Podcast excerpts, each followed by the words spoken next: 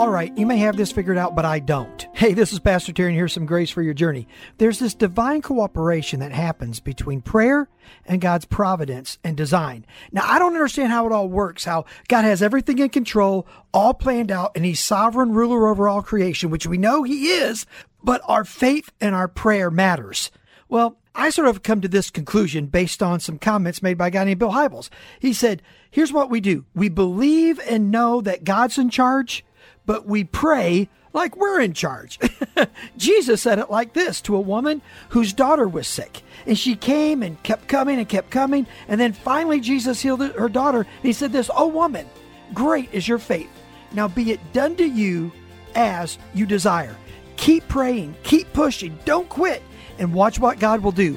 He'll answer your prayer and He'll give you unbelievable grace for your journey. Thank you so much for listening to this edition of the Grace for Your Journey podcast.